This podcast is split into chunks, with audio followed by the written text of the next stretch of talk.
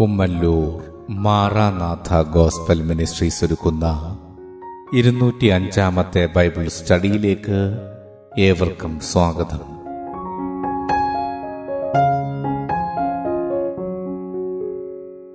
ശിഷ്യത്വം എന്ന വിഷയത്തിന്റെ നൂറ്റി പതിനഞ്ചാം ഭാഗത്തെ ആസ്പദമാക്കി ശിഷ്യത്വത്തിലേക്ക് എന്ന വിഷയത്തിന്റെ പത്തൊൻപതാം ഭാഗമാണ് നിങ്ങൾ കേൾക്കുവാൻ പോകുന്നത്.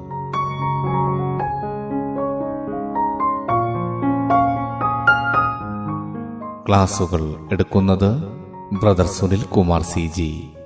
അന്വേഷണങ്ങൾക്ക് nine double four seven two zero double six eight zero.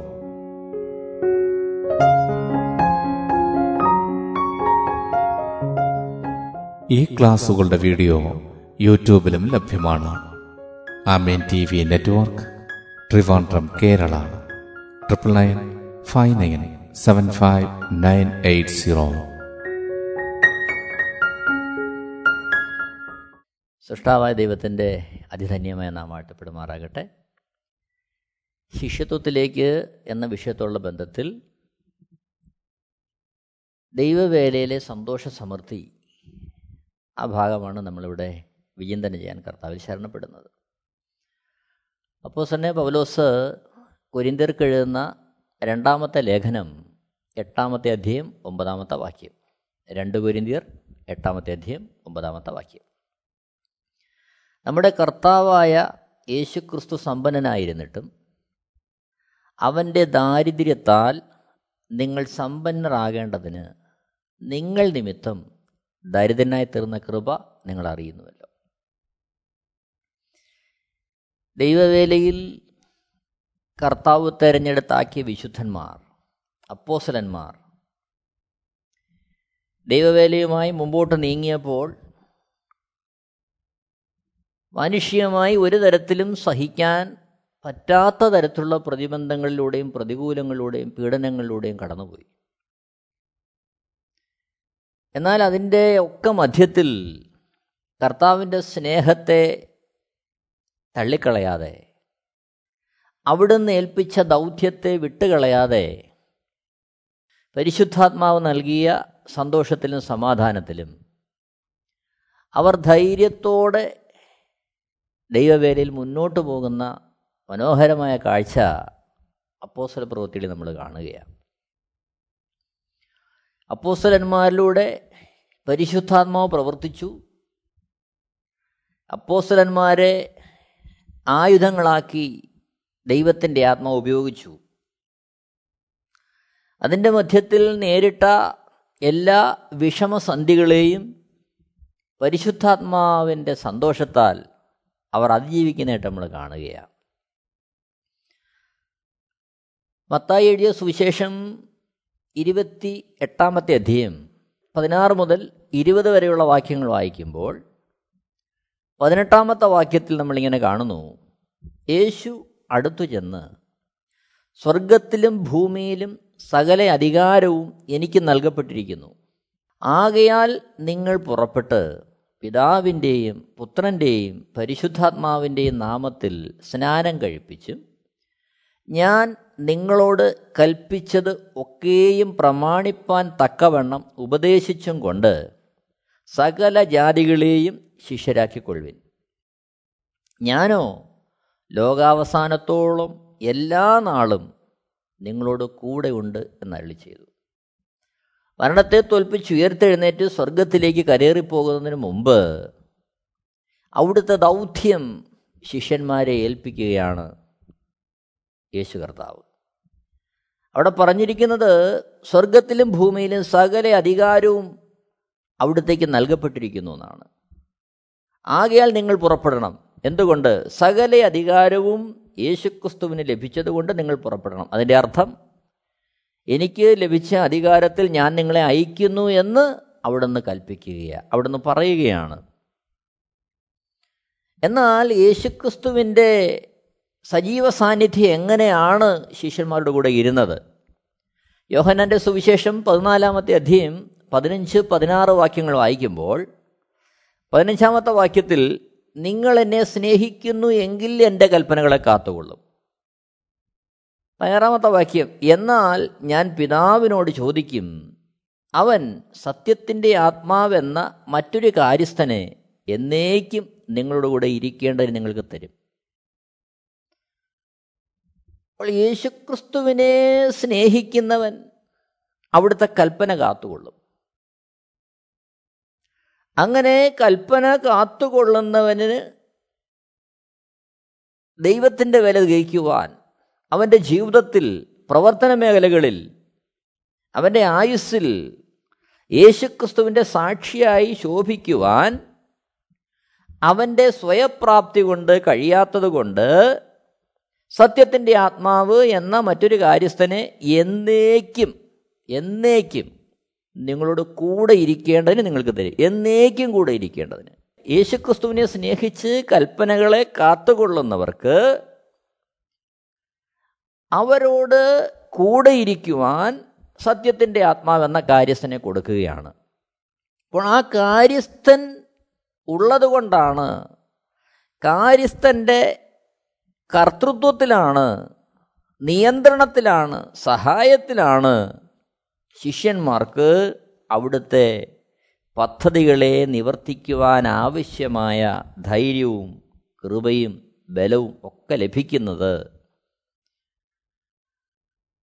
അതിനാലാണ് ഏത് പ്രതിസന്ധി ഘട്ടങ്ങളും പ്രതികൂലങ്ങളും കടന്നു വരുമ്പോഴും അതിലൊന്നും അവരുടെ സന്തോഷം ചോർന്നു പോകാതെ സന്തോഷത്തിന്റെ സമൃദ്ധി അതിന്റെ മധ്യത്തിൽ അനുഭവിക്കുവാൻ അവർക്ക് കഴിയുന്നത്.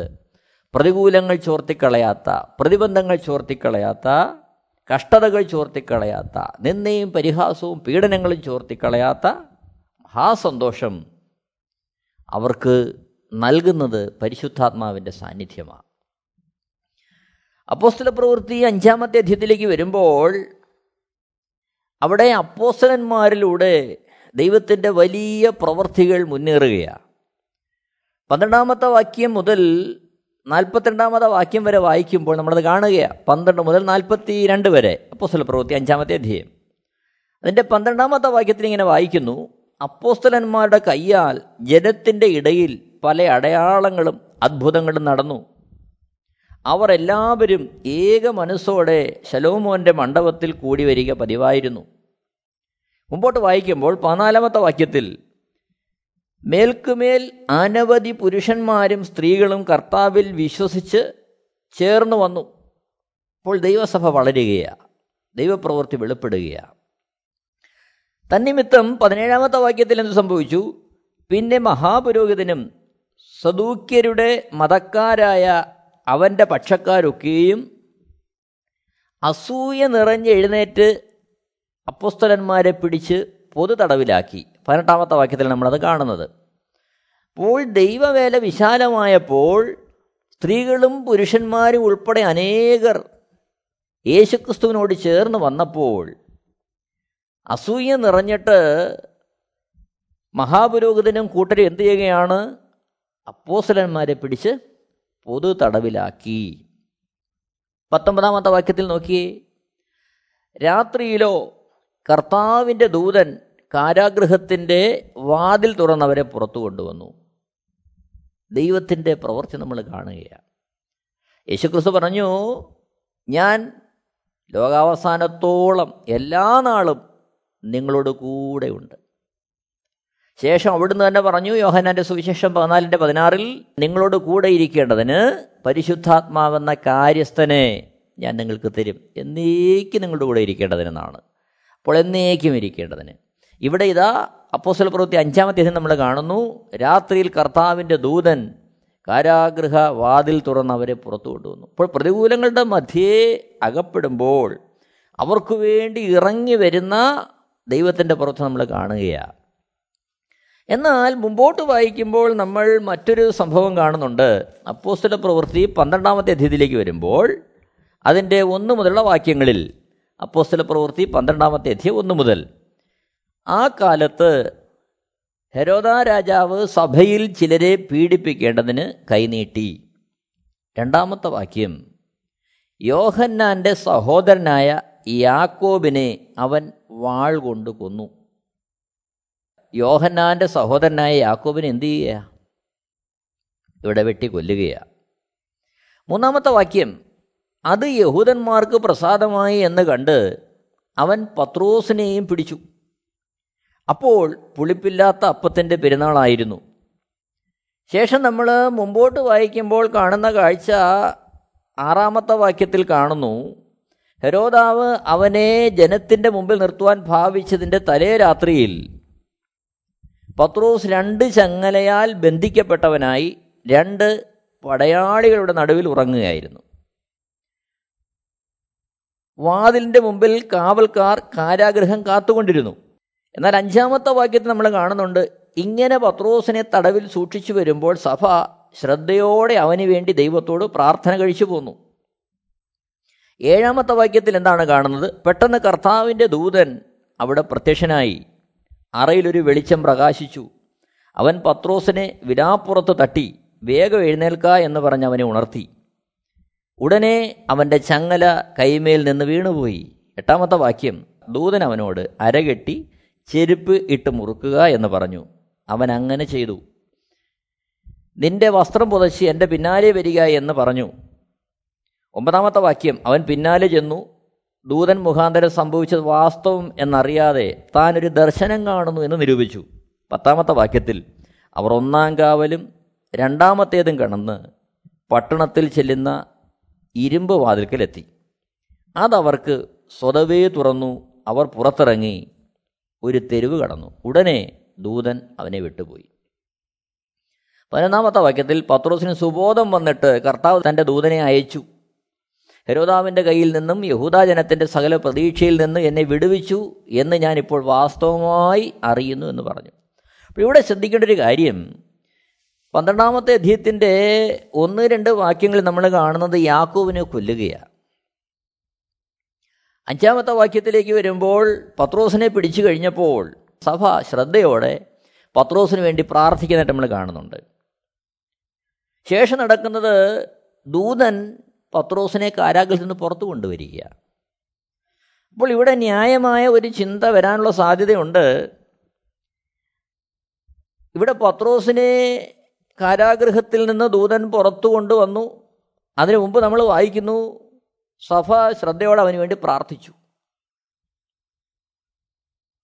പന്ത്രണ്ടാമത്തെ അധ്യയത്തിന്റെ രണ്ടാമത്തെ വാക്യത്തിൽ നമ്മൾ കാണുന്നുണ്ട് യാക്കൂബിനെ വാൾ കൊണ്ടുകൊന്നു. അപ്പോൾ ഇങ്ങനെ ഒരു ചിന്ത വരാം. സഭ ശ്രദ്ധയോടുകൂടി പ്രാർത്ഥിച്ചത് കൊണ്ട് മാത്രമാണ് പത്രോസിനെ ദൂതൻ പുറത്തു കൊണ്ടുവന്നത്. യാക്കോബിനെ തടവിൽ പിടിക്കുന്ന സമയത്ത് അങ്ങനെ ഒരു പരാമർശം ഇല്ലാത്തത് കൊണ്ട് സഭ പ്രാർത്ഥിച്ചു എന്നൊരു പരാമർശം ഇല്ലാത്തത് കൊണ്ട് അതുകൊണ്ടാണ് യാക്കോബിനെ വാളുകൊണ്ട് കൊന്നത് എന്ന് ചിന്തിക്കാൻ ഒരു സാധ്യത അവിടെ കിടക്കുന്നുണ്ട്. എന്നാൽ ഓർക്കുക സഭ പ്രാർത്ഥിക്കേണ്ടത് നൂറ് ശതമാനം ആവശ്യം. അത് എല്ലാവരുടെയും ദൗത്യമാണ് യേശുവിന്റെ രക്തത്താൽ വീണ്ടെടുക്കപ്പെട്ട ദൈവവൈതലിന്റെ ദൗത്യമാണ് എല്ലാവരുടെയും ദൗത്യമാണ്. സുവിശേഷം അറിയിക്കുക വിശേഷാൽ കർത്താവിന് വേണ്ടി ദൈവം വിളിച്ച് വേർതിരിച്ചിരിക്കുന്ന അപ്പോസലന്മാരെ അല്ലെങ്കിൽ ആ ഒരു തലത്തിൽ ഒറ്റപ്പെട്ട മേഖലകളിൽ ജീവിതത്തിന്റെ വിവിധ പന്താവുകളിൽ കടന്നുപോയി സുവിശേഷം അറിയിക്കുന്ന എല്ലാവർക്കു വേണ്ടിയും പ്രാർത്ഥിക്കുവാനുള്ള ദൗത്യവും കടപ്പാടും ഓരോ വിശ്വാസികൾക്കുമുണ്ട് എന്നാൽ ഒരു വേള നാം ഒരു വ്യക്തിക്ക് വേണ്ടി പ്രാർത്ഥിച്ചില്ല എന്ന് കരുതി അത് നിമിത്തം ഒരു പ്രതിബന്ധത്തിൽ നിന്ന് കർത്താവ് വിടുവിക്കാതിരിക്കുന്നില്ല. അത് നമ്മൾ മനസ്സിലാക്കണം. കാരണം അപ്പോസല പ്രവൃത്തി അഞ്ചാമത്തെ അധ്യയത്തിലേക്ക് വരുമ്പോൾ അപ്പോസലന്മാരെ പൂതടവിലാക്കുന്നതായിട്ട് നമ്മൾ കാണുന്നുണ്ട്. അഞ്ചിന്റെ പതിനെട്ടിൽ.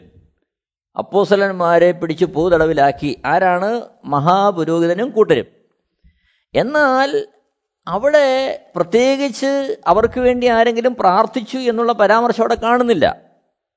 ആ ഒരു പരാമർശം ഇല്ലാതിരിക്കെ തന്നെ പത്തൊമ്പതാമത്തെ വാക്യത്തിൽ രാത്രി കർത്താവിന്റെ ദൂതൻ കാരാഗ്രഹവാതിൽ തുറന്ന് അവരെ പുറത്തു കൊണ്ടുവന്നു. അപ്പോൾ ഇതിന്റെ അർത്ഥം നമ്മൾ മനസ്സിലാക്കേണ്ടത് പ്രാർത്ഥിക്കുക എന്നുള്ളത് നൂറ് ശതമാനം ആവശ്യം.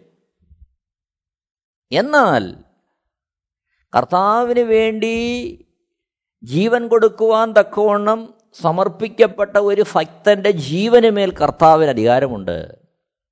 കർത്താവിന് സംരക്ഷണമുണ്ട്. കർത്താവിനെ പരിപാലിക്കും. അപ്പോൾ ചോദിക്കുക എന്തുകൊണ്ടാണ് യാക്കോബിന്റെ തല വാളുകൊണ്ടെടുക്കുമ്പോൾ കർത്താവ് ഇല്ലായിരുന്നോ?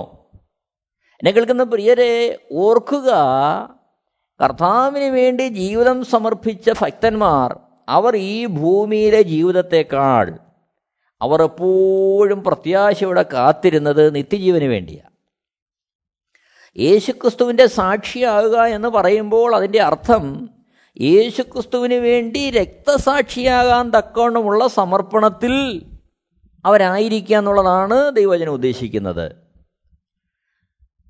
നാം അവിടെ ശ്രദ്ധിക്കേണ്ടുന്ന കാര്യം അപ്പോസര പ്രവൃത്തി തന്നെ പതിനഞ്ചാമത്തെ അധ്യയം. അവിടെ ബർണബാസിനെയും പൗലോസിനെയും കുറിച്ചുള്ളൊരു പരമ പരാമർശം അപ്പോസന്മാർ നടത്തുന്നുണ്ട്. അപ്പോസല പ്രവൃത്തി പതിനഞ്ചാമത്തെ അധ്യയം അതിന്റെ ഇരുപത്തിയഞ്ച് ഇരുപത്തി ആറ് വാക്യങ്ങളിൽ ഞങ്ങൾ ചില പുരുഷന്മാരെ തിരഞ്ഞെടുത്തു. നമ്മുടെ കർത്താവായ യേശുക്രിസ്തുവിന്റെ നാമത്തിന് വേണ്ടി പ്രാണത്യാഗം ചെയ്തവരായ നമ്മുടെ പ്രിയ ബർണബാസോടും പൗലോസോടും കൂടെ നിങ്ങളുടെ അടുക്കൽ അയക്കണം എന്ന് ഞങ്ങൾ ഒരു മനപ്പെട്ട് നിശ്ചയിച്ചു. അപ്പോൾ ഇവിടെ ബർണബാസിനെയും പൗലോസിനെയും കുറിച്ച് അവർ പറയുന്ന കാര്യം എന്താ അപ്പോസലന്മാർ? നമ്മുടെ കർത്താവായ യേശുക്രിസ്തുവിന്റെ നാമത്തിന് വേണ്ടി പ്രാണത്യാഗം ചെയ്തവരായ അങ്ങനെയാണ് പറഞ്ഞിരിക്കുന്നത് പ്രാണത്യാഗം ചെയ്തവരായ. അപ്പോൾ അവർ അവരുടെ പ്രാണനെ കർത്താവിന് വേണ്ടി ത്യാഗം ചെയ്ത് കഴിഞ്ഞു അതാണ് അവരുടെ സമർപ്പണം. ഇതൊരാളുടെ സമർപ്പണമല്ല. ഇത് കർത്താവിന് വേണ്ടി അതേ അർത്ഥത്തിൽ കർത്താവിനെ സ്നേഹിച്ച് അവിടുത്തെ വേലയ്ക്ക് വേണ്ടി ഇറങ്ങിയ എല്ലാ ഭക്തന്മാരുടെ അവസ്ഥ ഇതാണ്. ആത്മാർത്ഥമായി ദൈവരാജ്യത്തിന്റെ വക്താക്കളായി ഇറങ്ങിയിരിക്കുന്ന ഏതൊരു ഭക്തന്റെയും സമർപ്പണം ഇതാണ്. പ്രാണത്യാഗം ചെയ്തവർ. എന്നാൽ ഓർക്കുക അതിന്റെ മധ്യത്തും ഒരു ഉപദ്രവേറ്റാൽ നമുക്ക് വേദന അനുഭവപ്പെടും. കാരണം നമ്മുടെ ശരീരം വീണ്ടെടുക്കപ്പെട്ടിട്ടില്ല. അടി കൊണ്ടാൽ നോവും കല്ലേറ് കൊണ്ടാൽ വേദനിക്കും ഉപദ്രവമേറ്റാൽ നമുക്ക് പ്രശ്നം വരും. അപ്പോൾ ഇതെല്ലാം ഈ വീണ്ടെടുക്കപ്പെടാത്ത ഈ ശരീരത്തെ നമുക്ക് അനുഭവിക്കും. അത് നമുക്ക് അനുഭവിക്കാൻ കഴിയുന്ന കാര്യമാണ് ദൈവകൃപ ലഭിച്ചു എന്ന് കരുതിയോ പരിശുദ്ധാത്മാവെന്ന കാര്യസ്ഥൻ നമ്മുടെ കൂടെ ഉണ്ട് എന്നുള്ളത് കരുതിയോ നമ്മുടെ ശരീരത്തിന് വേദന അനുഭവപ്പെടാതിരിക്കുന്നില്ല. എന്നാൽ അതിന്റെ മധ്യത്തും നിത്യയുടെ പ്രത്യാശയാൽ നിറയപ്പെട്ട് കർത്താവിന് വേണ്ടി ഏതറ്റം വരെയും പോകുവാൻ ഈ ഒരു സമർപ്പണമുള്ള ദൈവഭക്തന്മാരെ കർത്താവ് ബലപ്പെടുത്തും. അതാണ് അവിടുത്തെ കാര്യം. നാം നോക്കണം ചരിത്രം പരിശോധിക്കുമ്പോൾ നമുക്ക് കാണാൻ കഴിയും. എത്രയോ ക്രിസ്തു ശിഷ്യന്മാർ അവരെ മരത്തോട് കെട്ടി എണ്ണ ഒഴിച്ച് കത്തിച്ചു. എത്രയോ പേരെ വിശന്നു വലഞ്ഞ സിംഹങ്ങളുടെ മുമ്പിൽ എറിഞ്ഞു കൊടുത്തു. എത്രയോ പേരെ ക്രൂശിച്ചു കൊന്നു. അവരുടെ മുമ്പിലെല്ലാം അത് ചെയ്തവർ ഒരേ ഒരു നിബന്ധനയെ വെച്ചുള്ളൂ. നിങ്ങൾ യേശുവിനെ തള്ളിപ്പറയണം. എന്നാൽ അവർ അതിന് തുനിയാതെ അവരുടെ ജീവൻ അവരുടെ ശരീരം ഇഞ്ചിഞ്ചായി നുറുക്കപ്പെടുന്ന അവസ്ഥയിലേക്ക് ഏൽപ്പിക്കപ്പെടുമ്പോഴും അതിനെ സന്തോഷത്തോടെ ധൈര്യത്തോടെ നേരിടുവാൻ അവർ തയ്യാറായതിന്റെ അടിസ്ഥാന കാരണം അവർ യേശുവിനെ രക്ഷകനും കർത്താവുമായി സ്വീകരിച്ചപ്പോൾ അവർ ഒന്നുറച്ചു. എനിക്കൊരു നിത്യതയുണ്ട്. എന്റെ ഭൂമിയിലെ ജീവിതം താൽക്കാലികമാണ് അതേത് വിധത്തിലും ഏത് മുഖാന്തരത്തിലൂടെയും കഴിഞ്ഞു പോയെന്ന് വരാം. ഒരു വേള ഒരു പ്രശ്നവുമില്ലാത്ത സമാധാനമായൊരു മരണമായേക്കാം. അല്ല യേശുക്രിസ്തുവിന്റെ നിമിത്തം ഏതെങ്കിലും കഷ്ടതയിലൂടെ പ്രശ്നത്തിലൂടെ പോയെന്നായിരിക്കാം. ചിലപ്പോൾ രോഗം വന്നായിരിക്കും. എന്തും ആയിക്കൊള്ളട്ടെ അത് നമ്മളെ വിലയ്ക്ക് വാങ്ങിയ നാഥന്റെ ഇഷ്ടമാണ് ഏതവസ്ഥയിലൂടെ നമ്മളെ കടത്തിവിടുക എന്നുള്ളത്. ചിലപ്പോൾ കഷ്ടങ്ങളും ബുദ്ധിമുട്ടുകളൊക്കെ വരുമ്പോൾ മറ്റുള്ളവർ ഈ കാലത്തിൽ ചിന്തിക്കും എല്ലാം പാപം കൊണ്ടാണ് പാപം ചെയ്തുകൊണ്ടാണെന്നൊക്കെ ചിന്തിക്കും. പ്രിയരെ നമ്മളാരും തികഞ്ഞവരല്ല ആരും തികഞ്ഞവരല്ല. എന്നാൽ ജീവിതത്തിന്റെ വേളയിൽ ഒരു വേള നമ്മളിൽ നിന്ന് തെറ്റുകളും കുറ്റങ്ങളും ഒക്കെ വരാത്തവരാരുമില്ല. പക്ഷെ വന്നാൽ ഏറ്റു പറഞ്ഞാൽ ക്ഷമിക്കുന്നൊരു നാഥനാണ് നമ്മുടെ ദൈവം. നമ്മളെ വീണ്ടെടുത്തവൻ അപ്പോൾ ഒരു വേള അങ്ങനെ ഒരു ഏറ്റുപറച്ചിലോ അല്ലെങ്കിൽ യേശുക്രിസ്തുവിന്റെ രക്തത്താലുള്ള കഴുകൽ ദൈനംദിനം പ്രാപിക്കാതെ നമ്മുടെ ജീവിതത്തിലുള്ള പാപത്തിന്റെ അനന്തരഫലമായി ചില പ്രതിസന്ധികൾ വന്നു എന്ന് വരാം. അത് വ്യക്തിപരമായി ഓരോരുത്തരും തീരുമാനിക്കേണ്ടുന്ന കാര്യമാണ്. അത് വേറൊരു വ്യക്തിയെ വിരലിച്ചുകൊണ്ടി അവൻ അത് അങ്ങനെ വന്നത് അവന്റെ കുറ്റം കൊണ്ടാണെന്ന് പറയാൻ നമുക്ക് ആർക്കും വ്യവസ്ഥയില്ല. കാരണം പൗലോസിന്റെ ജീവിതത്തിൽ നമ്മൾ അതാണ് കാണുന്നത്. ശിഷ്യന്മാരുടെ ജീവിതത്തിൽ നമ്മൾ അതാണ് കാണുന്നത്. യേശുവിന് വേണ്ടി സമർപ്പിക്കപ്പെട്ട ഒരു ഭക്തന്റെ ജീവിതത്തിൽ അവനെ ഉപദേശിക്കുന്ന പരിശുദ്ധാത്മാവുണ്ട്. ആ പരിശുദ്ധാത്മാവിനെ സ്നേഹിച്ച് അതിനെ വിധേയപ്പെട്ട് ദൈവത്തിന്റെ ഉപദേശം അംഗീകരിക്കുക അതിനു വേണ്ടി ഏൽപ്പിച്ചു കൊടുക്കുക എന്നുള്ളതാണ് ഇവിടുത്തെ പ്രധാന കാര്യം. ഇപ്പോൾ നമ്മൾ ചിന്തിച്ചു വന്ന ഇതാണ് ദൈവസഭ പ്രാർത്ഥിച്ചു പ്രാർത്ഥിക്കേണ്ട നൂറ് ശതമാനം ആവശ്യം. എന്നാൽ ഒരു വേള നാം ഒരാൾ പ്രാർത്ഥിച്ചില്ല എന്ന് കരുതിയും സ്വന്തം രക്തത്താൽ നമ്മെ വിലയ്ക്ക് വാങ്ങി വേലയിലാക്കി അരുമനാഥൻ ഒരു പ്രതിസന്ധി ഘട്ടത്തിൽ നമ്മളെ തള്ളിക്കളയത്തില്ല. ഈ നമ്മൾ നമ്മുടെ ഹൃദയത്തിൽ ഉറയ്ക്കേണ്ട കാര്യമാണ് കാരണം ഇപ്പോൾ തന്നെ ലോകത്തിന്റെ വിവിധ ഭാഗങ്ങളിൽ നോക്കുമ്പോൾ പുറം ലോകം അറിയാതെ ആരുടെയും ശ്രദ്ധയിൽപ്പെടാതെ ഒരാൾ പോലും ഇതേപോലെ നിരീക്ഷിക്കാതെ എത്രയോ പേർ കർത്താവിന്റെ വേല ചെയ്യുന്നുണ്ട്. ഒരു മാനവും പ്രതീക്ഷിക്കാതെ മറ്റുള്ളവരുടെ അംഗീകാരം പ്രതീക്ഷിക്കാതെ തങ്ങളെ അയച്ച നാഥന്റെ ഇഷ്ടം ചെയ്താൽ മതി എന്നുള്ള സമർപ്പണത്തോടെ ഒരുക്കത്തോടെ എത്രയോ പേർ ലോകത്തിന്റെ വിവിധ ഭാഗങ്ങളിൽ കർത്താവിന്റെ രാജ്യത്തിന് വേണ്ടി അധ്വാനിക്കുക അവരെ ലോകം അറിഞ്ഞെന്ന് വരത്തില്ല മറ്റുള്ളവരാരും കണ്ടെന്ന് വരത്തില്ല. എന്നാൽ അവരെ അവിടേക്ക് ദർശനം കൊടുത്ത് ദൗത്യം ഏൽപ്പിച്ചയച്ച അരുമനാഥൻ അവിടുന്ന് വാക്ക് പറഞ്ഞിട്ടുണ്ട് ഞാനോ ലോകാവസാനത്തോളം എല്ലാ നാളും നിങ്ങളുടെ കൂടെയുണ്ട്. അവിടുന്ന് പറഞ്ഞു യോഹനാന്റെ സുവിശേഷം പതിനാലിന്റെ പതിനാറിൽ എന്നാൽ ഞാൻ പിതാവിനോട് ചോദിക്കും അവൻ സത്യത്തിന്റെ ആത്മാവെന്ന മറ്റൊരു കാര്യസ്ഥനെ എന്നേക്കും എന്നേക്കും എന്നേക്കും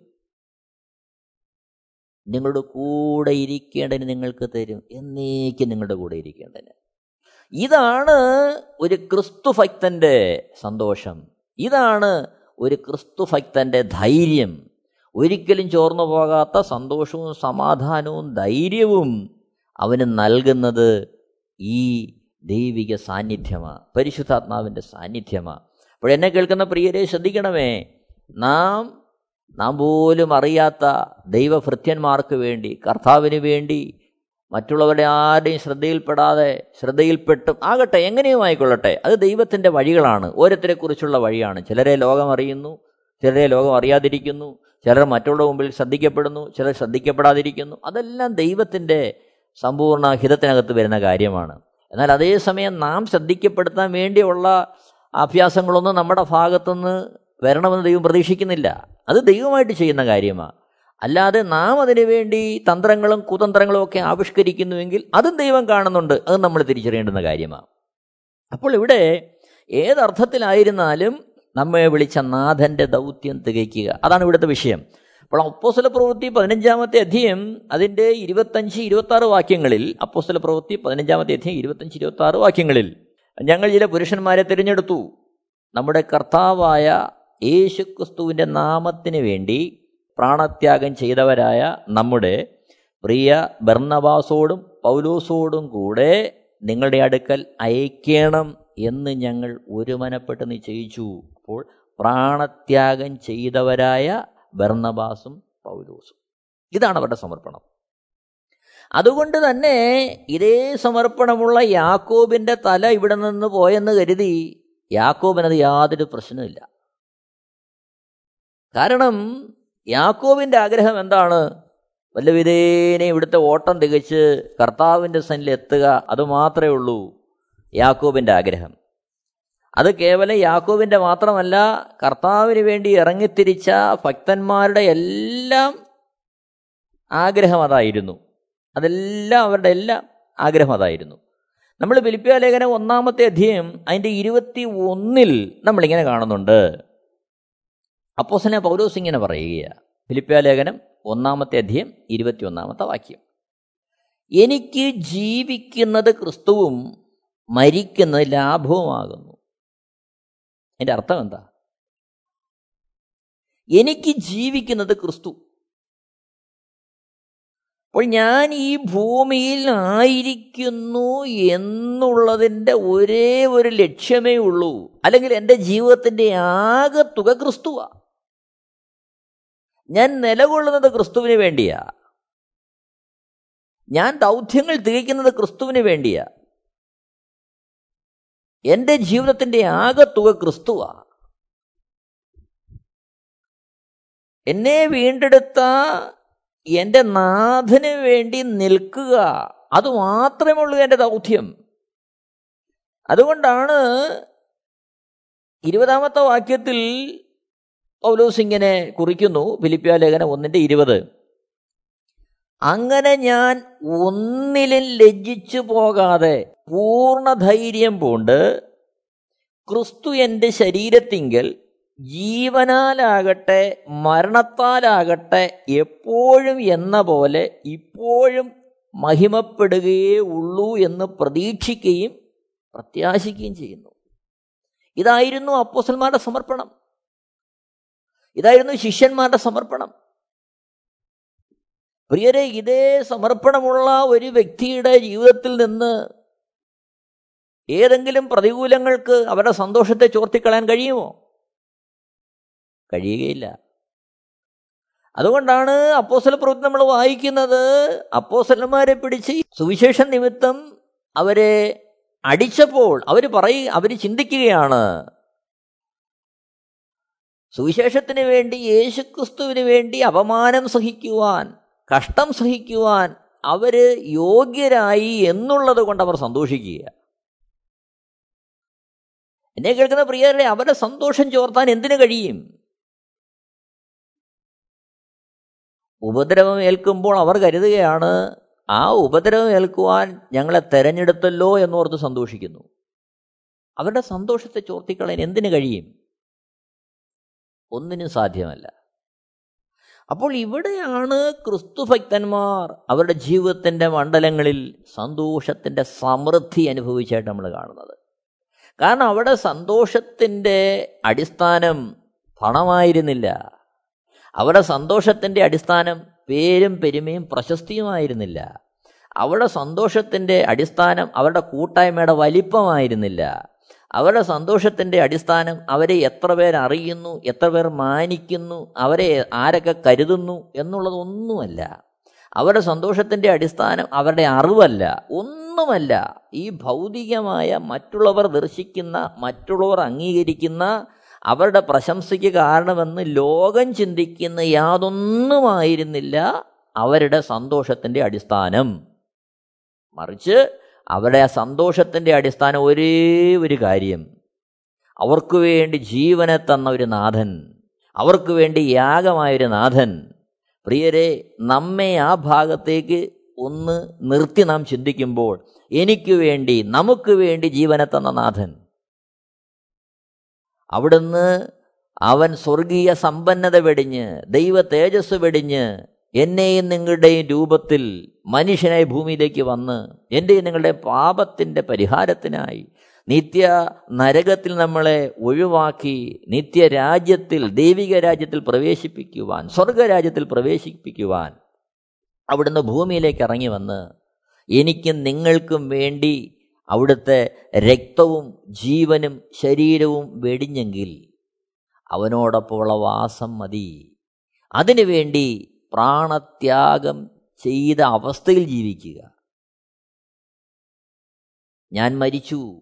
ഇനി ജീവിക്കുന്നത് ക്രിസ്തു അത്രേ. ഇനി ഞാനല്ല എന്നെ ജീവിക്കുന്ന ക്രിസ്തു അത്രേ. എന്ന് പറയുന്നൊരു മാനദണ്ഡത്തിലേക്ക് അപ്പോസലന്മാർ മാറി. നമ്മിൽ നിന്ന് ദൈവം അതാ പ്രതീക്ഷിക്കുന്നത്. എന്നെ കേൾക്കുന്ന പ്രിയരെ ഒന്നിനാലും ചോർത്തിക്കളയാത്ത ഈ മഹാസന്തോഷം ദൈവം നമുക്ക് വാഗ്ദത്തം ചെയ്തിരിക്കുകയാണ്. നമുക്കതിലേക്ക് പ്രവേശിക്കാം. നിത്യതയിലേക്ക് കർത്താവിനോടൊപ്പം കാണുവാൻ നമുക്ക് നമ്മുടെ ജീവിതത്തെ സമ്പൂർണമായി സമർപ്പിച്ചു ഒരുങ്ങാം. ദൈവത്തിന്റെ നാമം മഹത്വപ്പെടട്ടെ. എല്ലാവരെയും ദൈവം ധാരാളമായിട്ട് അനുഗ്രഹിക്കുമാറാകട്ടെ. ആമേൻ. Amen T V network Christian internet channel സുവിശേഷീകരണത്തിന്റെ വ്യത്യസ്ത മുഖം തേടിയുള്ള യാത്ര YouTube and Facebook. Amen T V network Trivandrum Kerala.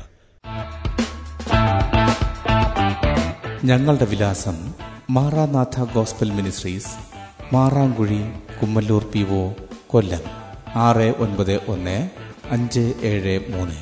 അന്വേഷണങ്ങൾക്ക് nine double four seven two zero double six eight zero.